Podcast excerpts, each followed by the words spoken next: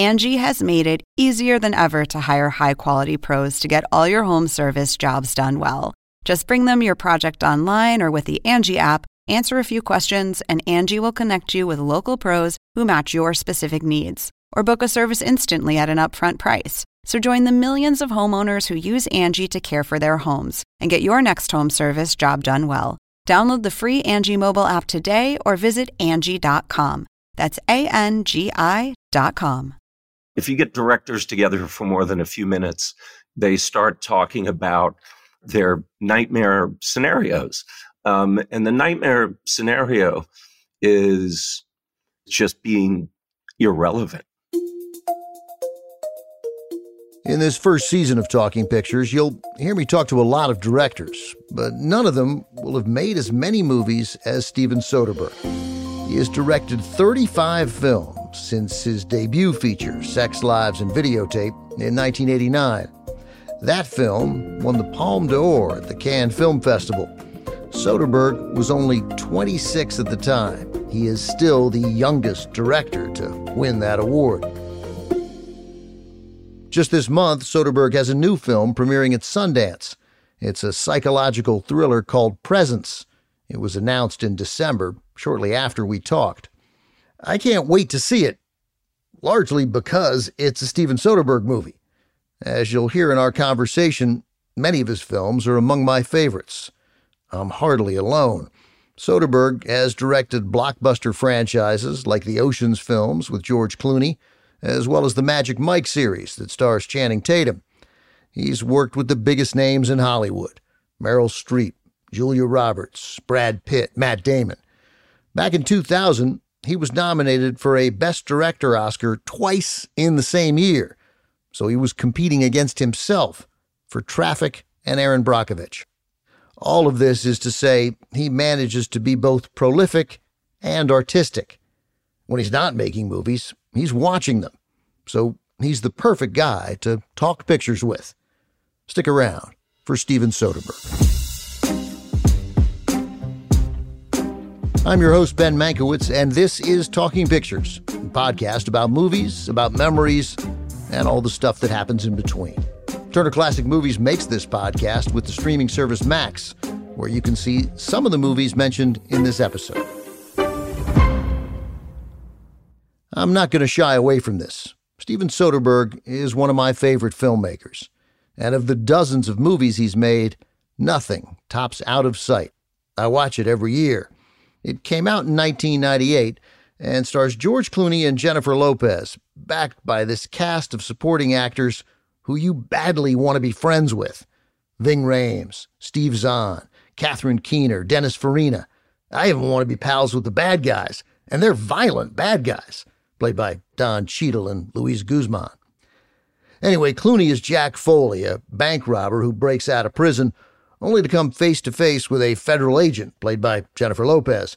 But instead of a game of cat and mouse, the two are almost immediately drawn to each other. You have my wallet. And your gun. Think I can have them back? How do we do that? Well, let's see. You can come on by my dad's place and drop them off. Yeah, I can leave it with the SWAT guy that answers the door. You know, there's a guy here on the task force right now. Maybe I should put him on the phone and let the two of you work it out. You wouldn't do that. Oh, why not? Because you're having too much fun. You know, I have this intense now 25 year love affair with uh, 26 years by the time people hear this, with Out of Sight. I mean, it, it, it was just this, you know, it, I, I know that it changed your life and it changed yeah. George, George Clooney's life. Um, it also changed mine.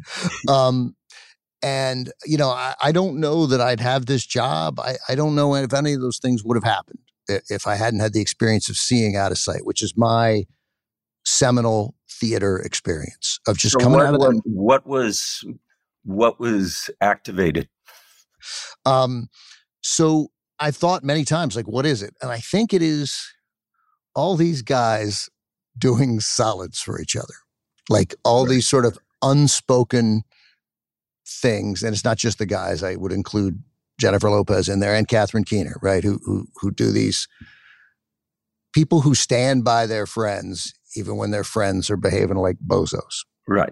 you know, and I laughed a lot. And I just, I, I wanted to be in a group where, where Ving Rhames was my best friend, right? right. You know, and, and where, and where I was George Clooney, um, yeah. you know. Well, when I, when I think of it now, I think of it mostly in the context of what a clear illustration it is of what a director does in this context. In a few, in the space of a few years, you have Get Shorty, Jackie Brown, and Out of Sight. These are all based on Elmore Leonard books. Very, very different films. All of them, I would argue, work in the basic sense, but that's what directors do is they have a specific take. And so when I think of it, I sort of group it in with those other films. And it was a watershed project. I was someone, I think, who was viewed as not having fulfilled whatever potential people thought I had based on the first film. And people were waiting to see George be the movie star that I certainly felt he was. And so, talk about luck, you know, us connecting at that moment on that film. That's, that's a, yeah, everything changed after. Um, this quote's probably a quarter century old, but it's from Clooney. I think Steven is reluctant to be a successful director. That's why he stayed independent for so long. There's a part of him that still wants to be Steven Soderbergh from Baton Rouge and doesn't want to have to answer to anybody. Yeah, I mean that's that's uh, that's fair. Um, you know, George, might be the most quotable person on the planet. Um, and you know a, a real a real friend in the sense of and people who you know are his friends know this like this this is the person you want in your corner um, and and that quality that he brings to something like the oceans films is of of leadership and uh, as, as as you were saying, a sort of integrity and an ethos about how you do things. That that is that is him. Like you, this is the person you want next to you when you go into battle. And unlike a lot of people, he punches up. Like when he attacks, he goes up. He doesn't punch down, um, and that's rare. Uh, and that's why, and I guess that, and that's the feeling that I got in Out of Sight, right? That this is the guy you want. That's who I want. I want to be friends with Jack Foley. I want to be friends with George Clooney, right? We well, I mean, that was that was there was no to me having sensed George from what I saw, and then having met him in the first meeting where I'm trying to get this job. I am desperately trying to get this job. I literally have to wait for most of the town to pass people are just passing. I don't know why, but they are.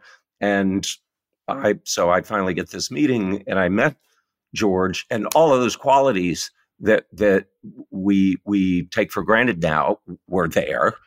And and I thought, oh, this is all all I have to do is make sure the camera is in the right place to capture what is there. Like I don't have to manufacture it. It's just there.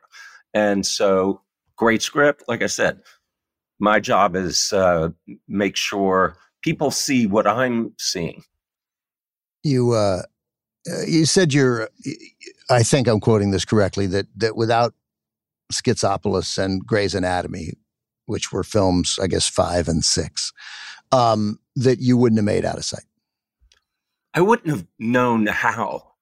I wouldn't have known stylistically what it needed, I think, and I wouldn't have been as free. Like I felt free when I was making it. I was there was a lot of self-imposed pressure. I knew that if I screwed it up, I was in real trouble. Um, I'm going to be in movie jail for a while. Um, but I was surrounded by really talented people. You know, it was mine to lose. Um, and I knew that in order not to lose it, I needed to be relaxed and just pretend it's 1973. right. Um, why you bring up 1973? I think that's the last detail. Is that? Yeah, that was that was my pitch um, to Jersey Films and to George that the the balance of character, humor, and drama to me conjured Hal Ashby. So that's what I went in with. I mean, we're all we're all standing on somebody's shoulders. I think the key is whose shoulders are those? I mean, that really defines you as a filmmaker is what are you what did you watch that you thought was great? And the tricky part is sometimes these influences aren't things you should say out loud when you're trying to get somebody to give you some money. There's some very influential films like Seconds, the John Frankenheimer film, is, I think, a really influential film for filmmakers of my generation. Not a success, not a critical success, not a commercial success. Um, and the same would go for something like The Parallax View. Um, and then you have a film like Wanda, you know, that is, if you brought that up in a meeting and said, I want it to be like Wanda, um, the Barbara Loden film. You know, the, those are hugely influential films that don't translate into anything other than an aesthetic. Like you can't you can't use them as an indicator of commercial success. So you got to be careful. You don't want to say Schizopolis in a meeting. I can tell you. No, that. no, right. That's right. Nobody now. Those now there are other Steven Soderbergh films to uh, uh, to pick from. Every film that you mentioned there, uh, Seconds, uh, Wanda, uh, Carnal Knowledge, The Last Detail. I'm like, oh, I love that. I love that. Movie. Yeah. right. Yeah.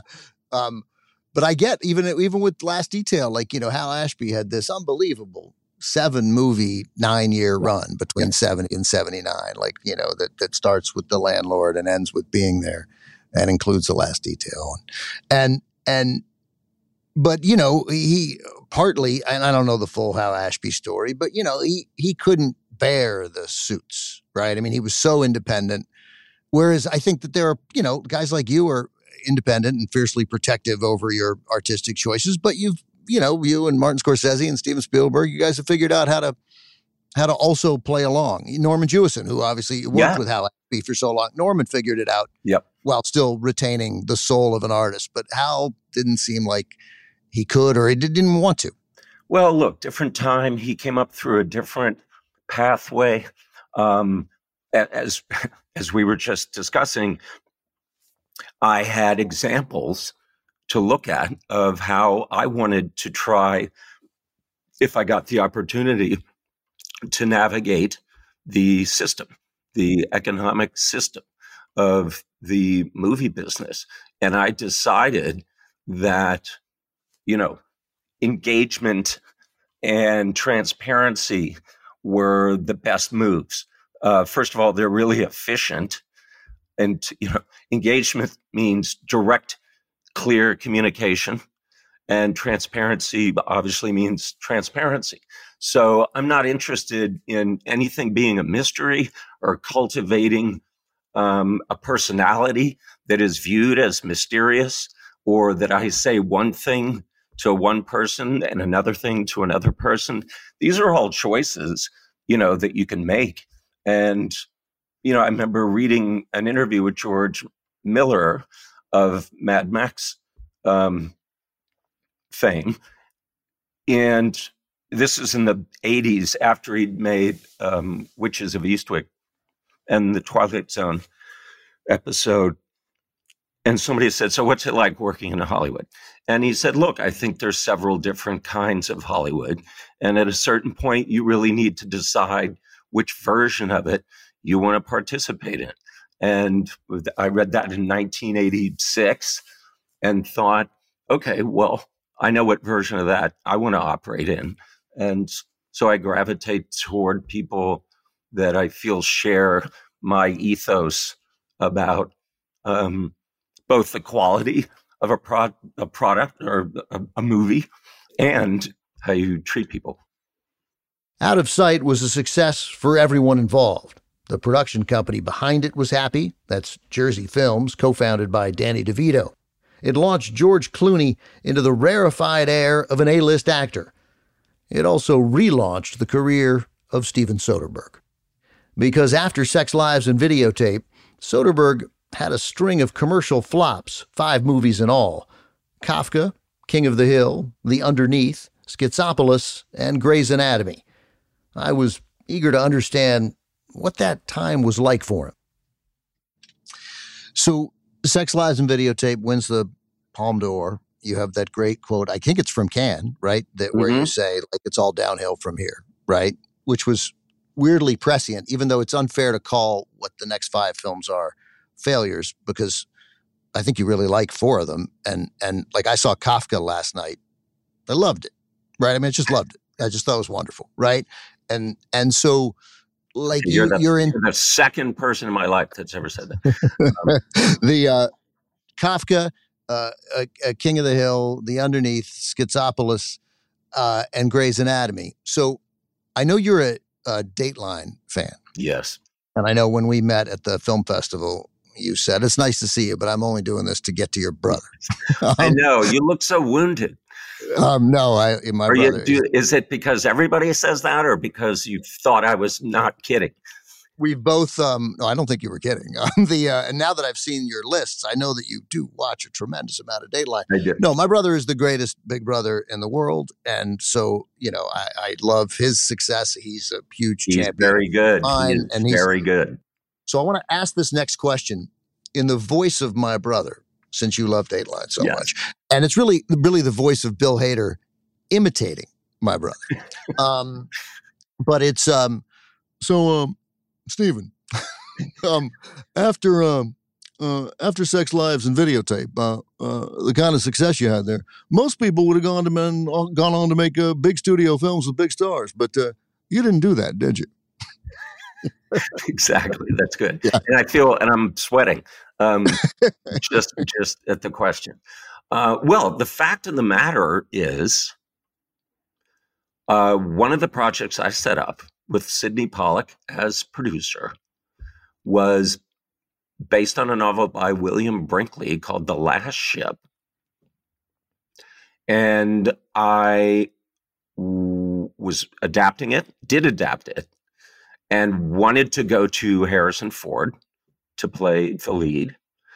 And the Berlin Wall fell and all that stuff happened um, and it became clear, like the, the the subject matter as portrayed in the book, suddenly, thankfully, um, became kind of irrelevant, and and and so the project uh, went away and was later resuscitated as a TV series. But that that was again when you talk about wanting to send a message after sex lies to people i am not going to just make that movie over and over again. The three things that i put into development were the last ship kafka and king of the hill. And so the last ship i have a script. Like it, we were ready you know sidney obviously had a relationship with harrison. We were we were ready to like start making that happen and the world changed and it went away. So i was you know i had i was moving in a couple different directions. I felt protected by sidney. You know what i mean? Like if i'm going to now step into this pond of making a studio movie with a movie star i really want sidney in the same way that I really wanted and needed somebody like Jersey Films on Out of Sight and Erin Brockovich. Um, so I, I try to tell young filmmakers how important it is to have really, really good producers. Like it's so like don't fall into this trap of I can do everything myself and like you need really good producers. You really do. You you mentioned it in other interviews, and you did hear about the sort of uh, the, the the the most difficult time there was the underneath, where you felt unmoored, like something was not right, and you wanted to learn what kind of filmmaker you were or focus on that. But I can't, I couldn't, you know, I wanted, I didn't see it, and I wanted to see it in preparation for this, but you can't see it. Um, and some people really it's like hard to And see. it- it's hard to see. You it- you've really got to know people. Yeah, I um, is that is that how you want it? That it's hard to? Um, no, look, it's actually it's it's the the quickest route is probably through the Criterion version of King of the Hill, where it appears as the world's longest and most expensive supplementary material. um, it is the whole the whole the whole movie is the whole is, movie is, is is, is a supplement to the Criterion. Yes, All right, good. Yes. know. All right. um, and and I'm always very anxious not to make anybody involved in that film feel bad. Um, if I say I I can't defend it, like because I was in I was in a weird headspace where I was kind of unmoored and and not sure what I should be doing. Should I be making? Should I be sort of?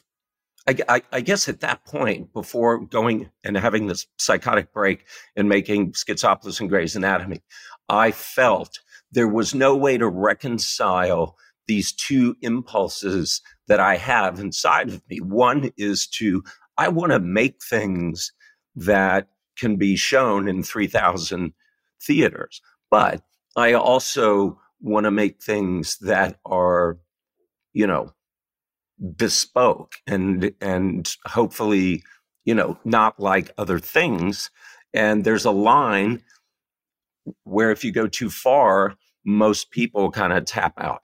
Um, to sit on a set, to sit on a film set, the place that I'd fantasized about being since I was 12, um, and be unhappy was the thing that shocked me into, well, dude, you gotta, you gotta do a teardown and a rebuild because how is that possible? How could you sit on a film set and not be happy? And that's, you know, I went back to Baton Rouge where I started making films with the people that I started making films with and made Schizopolis and Gray's Anatomy with those people and did the book with Richard Lester and kind of re, re you know, it's the it's what Keith Richards does with his blood every year. Um, so, you know, it had to happen. Like it had to happen.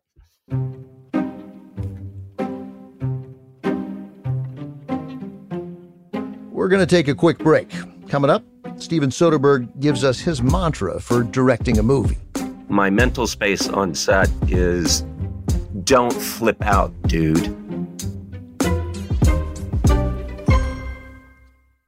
Angie has made it easier than ever to hire high quality pros to get all your home service jobs done well. Whether it's routine maintenance, an emergency repair, or a dream project, Angie lets you compare quotes from multiple local pros, browse homeowner reviews, and even book a service instantly. Angie's been connecting people with skilled pros for nearly 30 years. So the next time you have a home project, bring it to Angie to get your job done well. Download the free Angie mobile app today or visit Angie.com. That's A N G I dot com.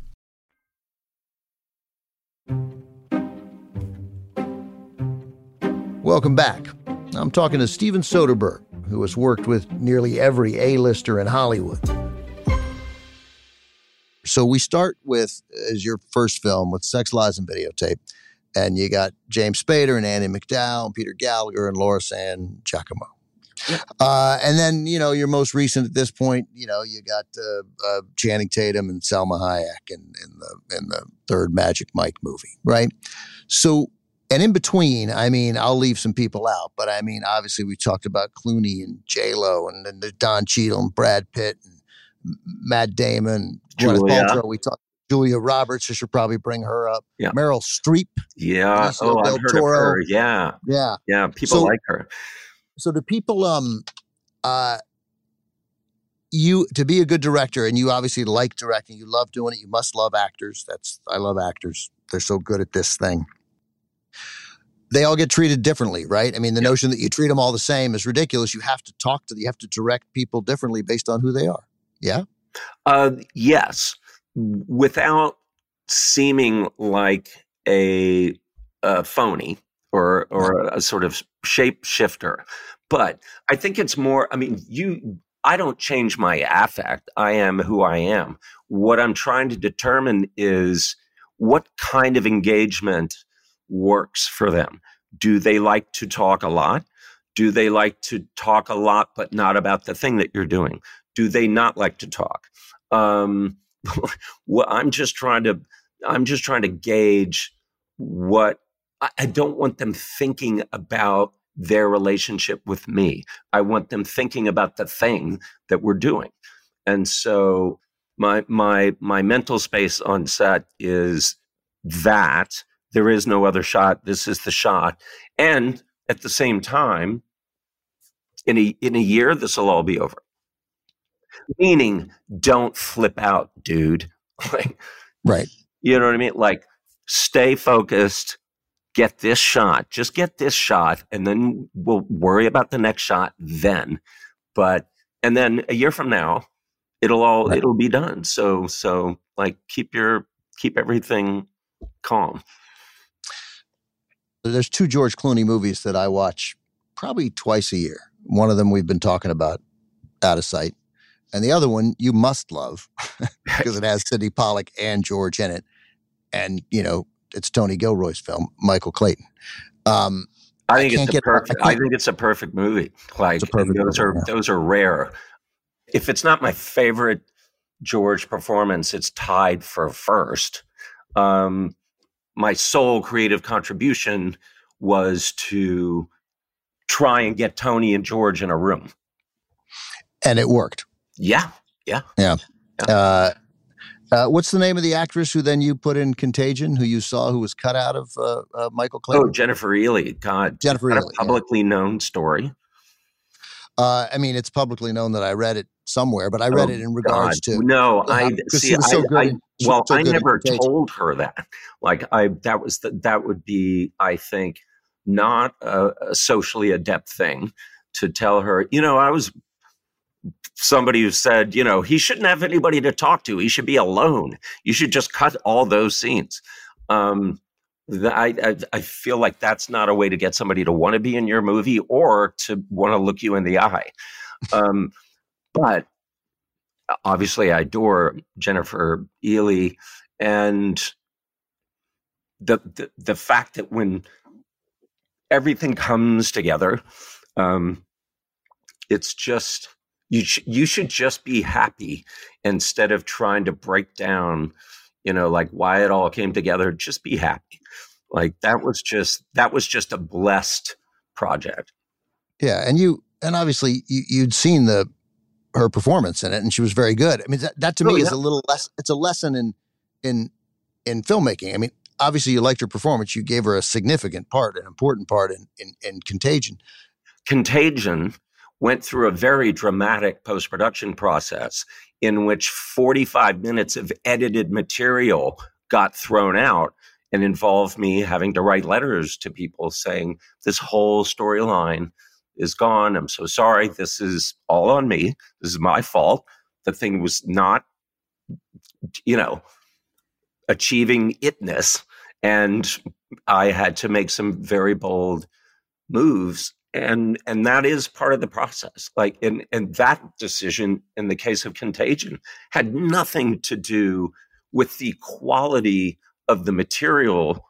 It it, it had to do with the fact that as a total thing it wasn't coming together like it wasn't coalescing and we we we sort of did some radical things in the editing room did a week of reshoots and you know we're able to to get it where we got it but i view it as a very natural thing um, but it's really terrible you know, to be on the other end of a decision like that, you've gotten to the hardest of of the hardest part of the job, which is those kinds of decisions.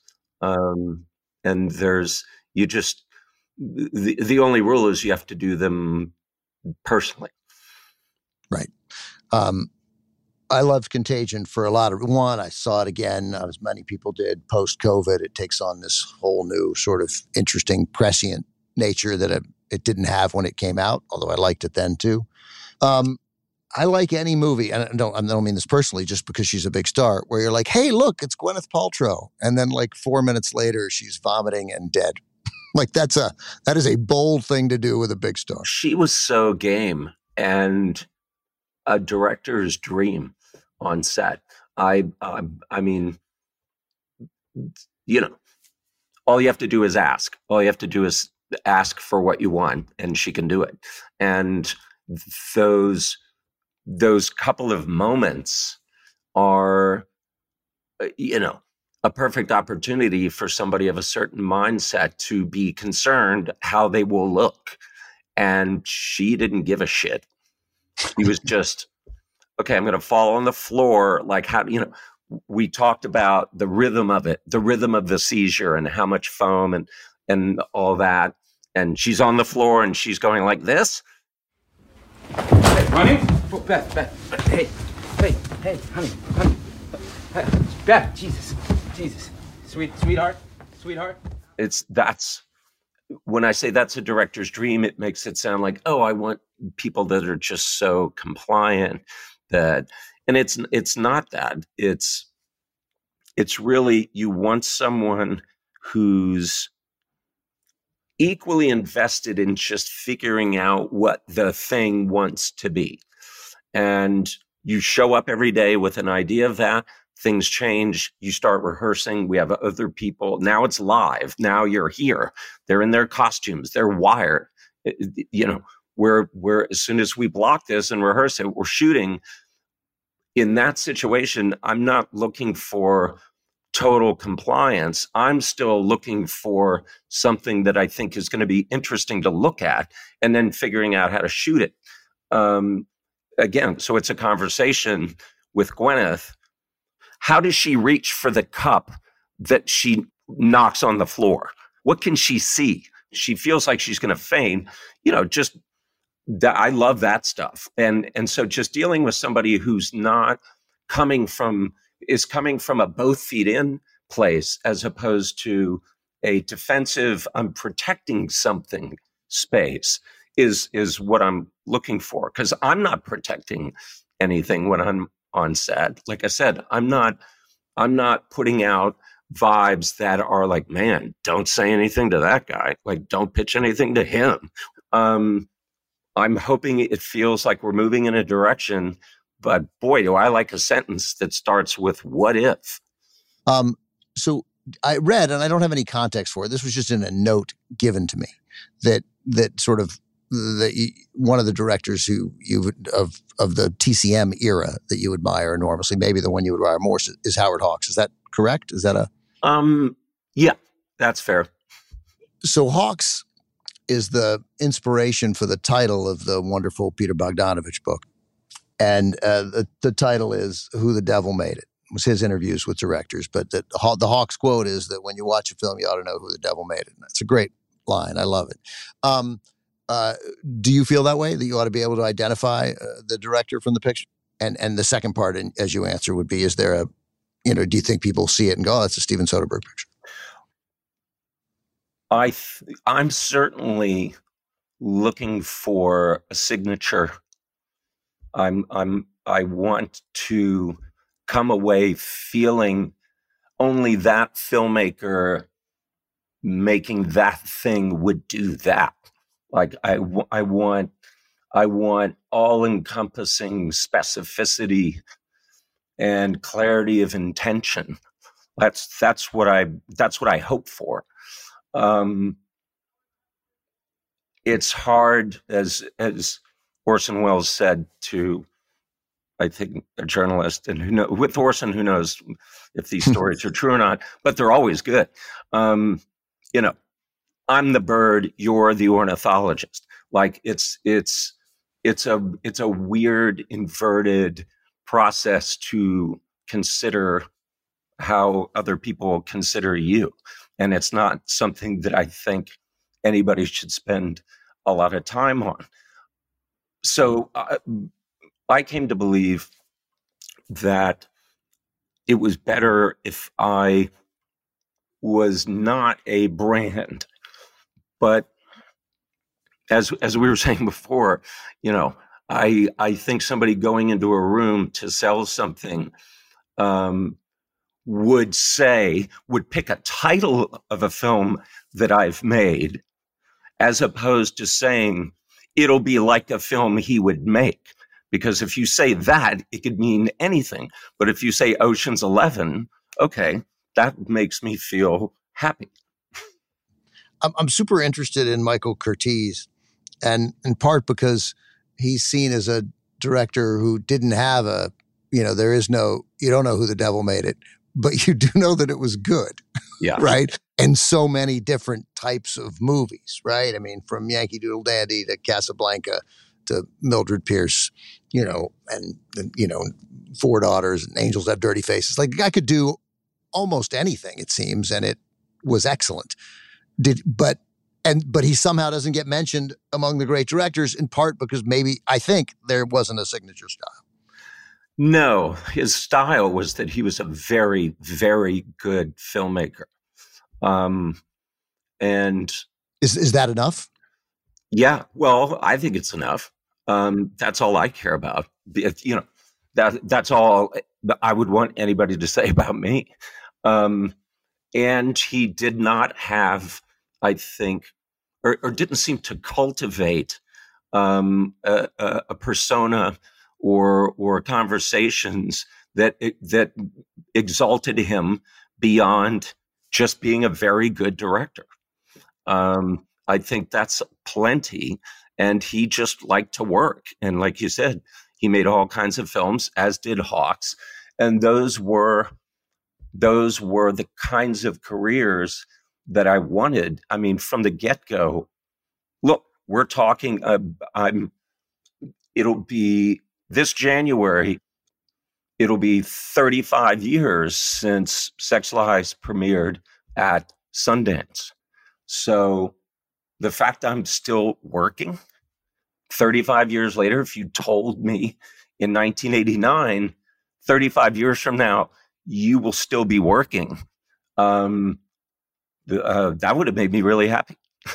That's, you know, a lot of filmmakers that I respect didn't get that much time.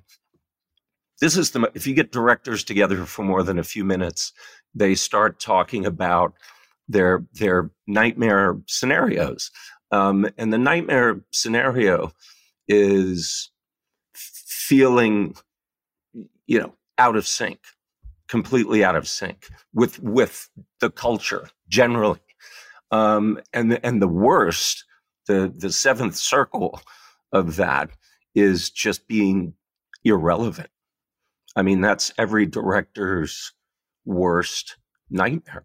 Is just it's not even people are angry at what you're doing; they just don't care. Right? They don't notice.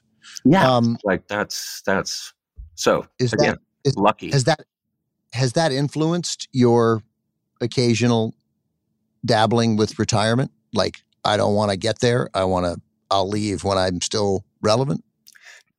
That was driven by a, a frustration at the trajectory of the movie business at that point in time and not any dissatisfaction with the job itself, which is what I realized when I came out of retirement after three months um, to make the Knick and got on the set of the Knick and realized, oh, I love this job.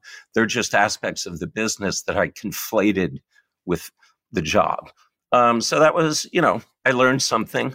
Um, and the the real thing I learned is next time I, I have plans to step away, uh, you know, I'm I'm either not going to say it or I'll I'll do something or say something so inexcusably horrible that I can never be employed again.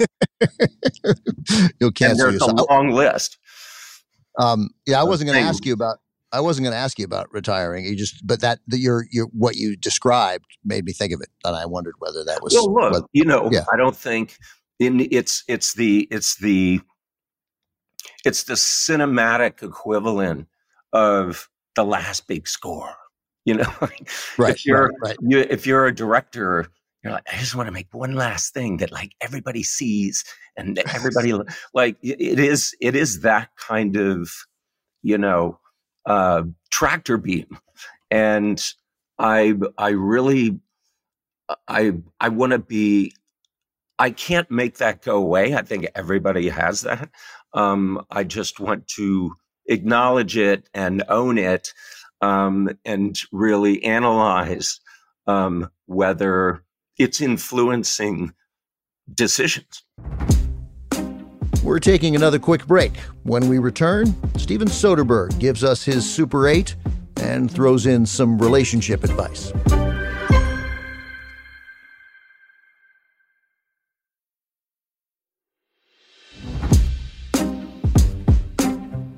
And we're back. This is the part of the conversation where we ask our guests a series of set questions about movies they've watched, movies they've loved, and movies they'll never forget. We call it the Super 8. All right, uh, Steven Soderbergh, uh, uh, uh, the Super 8. Um, Super eight. Here we go. movie you loved in high school. Well, okay. High school is where I, you know, my nascent movie going bug uh, implanted in me by my father began to really blossom. So I saw uh, conservatively over the four years of high school somewhere between 800 and 850 new distinct movies. Now, the movie that I saw the most. Eight- 800 and 850 Well, in high school? four uh, on average, four a week, Okay. because right. I was going to high school on the LSU campus, which had a very well curated and active film program. And there was also a repertory house with two screens on the southern gates of the campus, the varsity theater. So I was seeing a lot of movies. Now, that being said, by the time I graduated high school, the movie I'd seen the most was Jaws. I'd seen Jaws 28 times uh, by the time I graduated high school, which kind of segues into one of the other Super 8 questions, which is your most memorable movie going experience. That was actually question one, but I didn't write it. I, I indented too much for number one, so I missed it, even though I've done 10 of these. So, yes, most memorable movie watching So these two things are connected. Now, the first movie I ever saw was Planet of the Apes at a drive-in in Pittsburgh in 1968. So I was five years old. Um, I remember my dad covering my face with his hands with what I later, b- before I saw what I later understood to be the scene early on in the movie where one of the, you know, pods was cracked and the person within it aged, you know, 200 years and turned into a skeleton. You all right? Stuart? Stuart?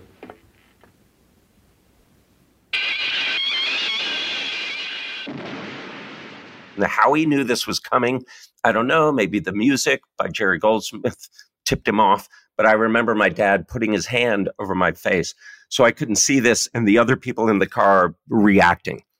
Um, June 1975, when Jaws was released, I was living in Charlottesville. Uh, I was a movie bug because of my father. So I saw a lot of movies. I'd seen a lot of movies. Um, what was your, who was your, tell me your dad's name, what he did? Peter A. Soderbergh, who was a doctor, Peter A. Soderbergh, who uh, during this period was the dean of education at LSU.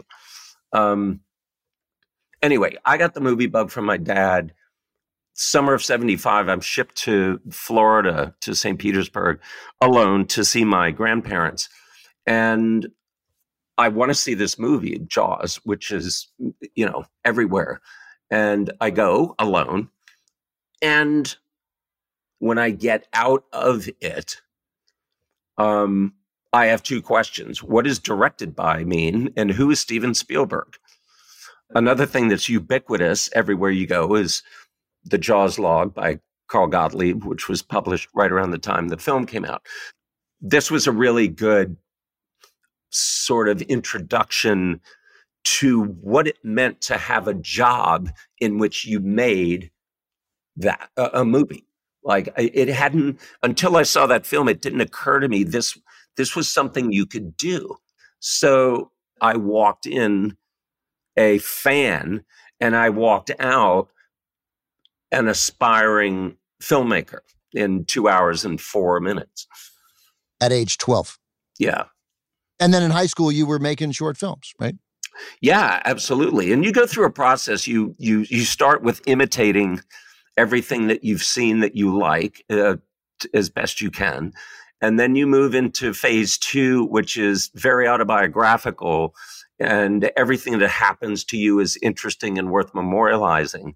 And then hopefully you move into phase three, where the things that you've learned from those first two phases are applied to ideas and experiences that are not yours, that are you're more, you've left the house and you're out in the world.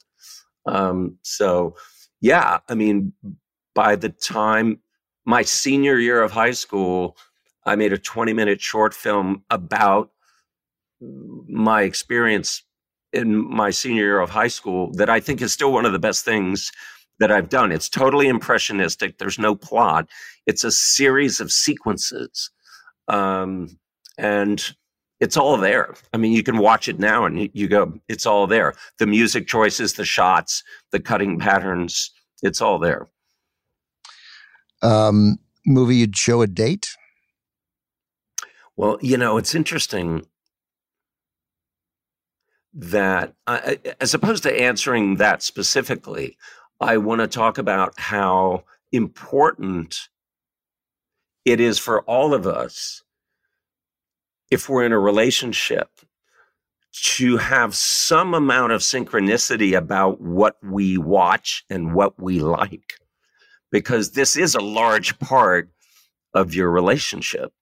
I, uh, I mean, I, I hope, which is you have enough time occasionally to sit down and say, what are we going to watch? And if you have no, if there's no Venn diagram that connects the two of you, this is a problem. Like, this is a real problem. And so I will say, and I wonder if most people feel this way, that there are certain, there are certain movies, let's just stick with movies, that if you were to suggest, or if you said, Have you seen X? And the person that you're dating said, Yes, I hate it. And it's something you love, you know, you're that now goes into the algorithm of That's right. Is this relationship going to work? And you start asking more questions. You're like, oh, well, what about why? And like this, like I, I would argue man, it's really hard to have a long term relationship with somebody who hates all the movies that you love and vice versa. That's that's tough. There's no woman in the world I could be with who didn't love Out of Sight, Michael Clayton, and Three Days of the Condor. I couldn't be with her. Well, that's all there is to it. Yeah, okay. yeah. That's we Thank are. Yeah, but we're, me, we're white me, guys of a certain age. That's we are definitely white guys of a certain age. But I'll also add that it's it makes me sad when I love something and my wife doesn't. It's rare. Oh, absolutely. It's rare for me too. And you're absolutely right. Um, but you know, I, I, I I'm, a, I'm a, I'm an optimistic person. And, um, you know, my method there is to force her to watch it over and over until she acknowledges that it's amazing.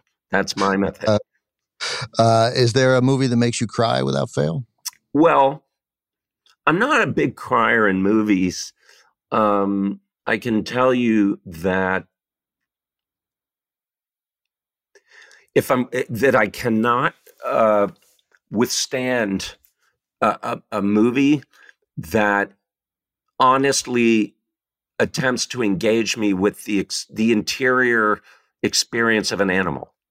For instance, there are two examples of this that involve donkeys. The Skolimowski film EO, which I lasted three minutes, and the Bresson film about a donkey uh, that I won't mangle by trying to pronounce it. Au Hasard Balthazar. Um, can't even like conceptually will never even start watching that film. Too upsetting, just too upsetting. I'm I'm uh, you know I'm a cat have, owner. I'm a cat owner. Like it's too. I can't. If you're going to ask me to take on what it must be like to be an animal in this world with humans, I, I can't do it. So that's one answer. The other answer is Hiroshima Mon Amour. Huh. Um, and a film that came out a couple years ago called Happy as Lazzaro by Alice Rohrwacher um, really caught me off guard. Like in in you know my living room during the daytime, I I was like uh, tears like a televangelist. Like I I just really caught me off guard. As did Hiroshima Mon Amour when I saw it for the first time. I think that's I think that's what I'm susceptible to is something that sets itself up as one thing and delivers something devastating, you know, in the last section that I didn't see coming. Like I'm not I'm not going to go to something that is designed I understand to try and make me cry. It won't that won't work. It will work on me, but I'm easy. I'm easy. I like to. Uh, my daughter's like, "You're crying again, aren't you?" Oh wow, okay. Um, it's good for the, you. Uh, uh, all right, there's a vast warehouse of props, and you're a thief. You break in, you can steal one thing before the cops come. What do you take? Props from every movie ever. I don't have to do it because my friend Nicky Katt, who's an actor who's been in a couple of been in many of your movies, yeah, yeah, yeah, sent me uh, un, unbidden and and out of the blue a an amazing, perfect replica of the Maltese Falcon. Like this thing is lethal. It's fucking heavy. Like it's the real. Like I don't know how this was made, but it's the it's the Maltese. I think it's the actual Maltese Falcon. Um, so I'm I'm I don't have to rob anything. Nicky did it for me. Um, so um, all right. So uh, two more. That's great your dad's favorite movie? Um, my dad loved musicals. So his two favorite musicals were Stormy Weather and The 5,000 Fingers of Dr. T, which he would rent. This is how obsessed he was with that film. Um, he would rent a 16 millimeter print of The 5,000 Fingers of Dr. T every Christmas and a projector, and we would watch this in our living room every Christmas. Um, and as it turns out, it's an amazing film. It really indicates that I inherited from my father not only his love of movies, but a very singular taste. Like, this is not this is not on most people's lists of their favorite no. musicals. Like it's just not. It ought to be, but it's just not because it's really weird. That lovely rumbling sound you hear is one of my favorite prisoners. He was a bass drummer in an orchestra I once conducted, had a very bad habit. You know that part in Beethoven's Fifth Symphony, where the drummer is supposed to go a boom, boom, boom, boom. Well, this stupid loud always went a boom, boom, boom, boom, a boom. One extra boom, you know. He'll be here forever. You mean he has to keep beating that drum forever? Oh, that isn't the man I'm punishing. My man is inside the drum. I was going to say, it's very weird. And your dad just became, was already interesting. It just became that much more interesting. No, um, yeah, no. The projector, the print, every Christmas, you know, making us, and we knew by, you know, the third year, we knew all the lyrics to the song. Like we look forward to this um, uh, and give me your mom's favorite, and tell me your mom's name too. Uh, my mom's name was Marianne Bernard. That was her maiden name. Her her everybody knew her as Midge, and so I just assumed I was more like my father than I was my mother. But it took me a while to recognize that her nonlinear personality and her her inability to engage in what I would call 90 degree angle thinking was something that when I was growing up seemed weird. Um, but as I got older, I recognized was absolutely a part of my personality. If I was only my father, there, there are many things that I've made that I never would have made that I view express my mother's more abstract, purely abstract, non 90 degree curvy thinking. Um, but it took a while because I just had uh, I, I just had a closer relationship with my dad. Was there a movie in there, real quick? A movie that she loved? No, she didn't. That's the point. Is yeah, she was not No. a movie person. She didn't think about them. She didn't talk about them. She was a kind of passive, you know, present in in these conversations. The whole family was obsessed with movies, except for her. But so, but if the the the quirky bent of you, and I mean quirky in the best possible way, the offbeat, the the thing that you said that that enough off from the norm to make a movie like Out of Sight memorable, that's your mom. It is. And I can tell you that before she died, she was able at least to to know and to see my I, that I was recognized as an editor with her name. Like I, I behind the candelabra won an Emmy for best editing, and the award goes to Marianne Bernard because I'd been taking that as a pseudonym for years. She was aware of my shout out. it's great when you can shout out to your mom. Um, It is at the Emmys. you know, yeah. she was at a certain point when I started taking that pseudonym, you know, many years before um, she died. She knew that that was what I was saying was the ability to think outside the box is key. You don't have to do what's been done before. You just don't.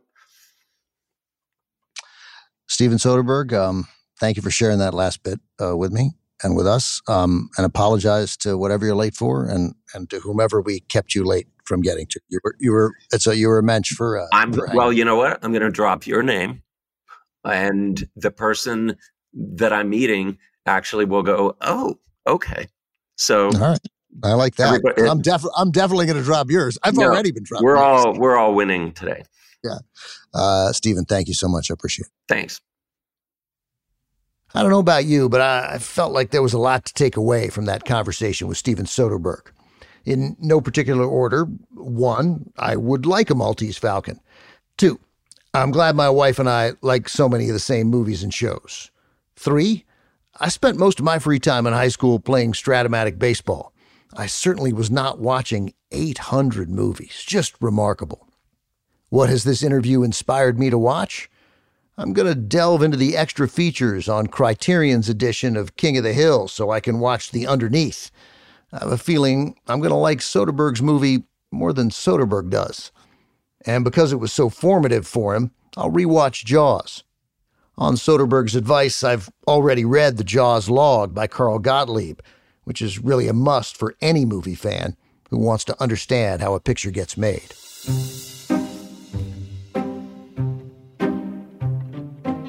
That's our show. Thanks for listening. You can find many of the movies we talked about on the streaming service Max. We made a list for you. It's in our show notes. James Kim produces and edits Talking Pictures. Dory Stegman books the show. Glenn Matullo mixes each episode. Thanks to Phil Richards, Jaco Friedman, Julie Baton, Katie Daniels, and Emma Morris. Angela Carone is our executive producer. Special thanks to Michael Gluckstad and Allison Cohen from the Max podcast team. And as always, to Charlie Tabesh from TCM. See you next time.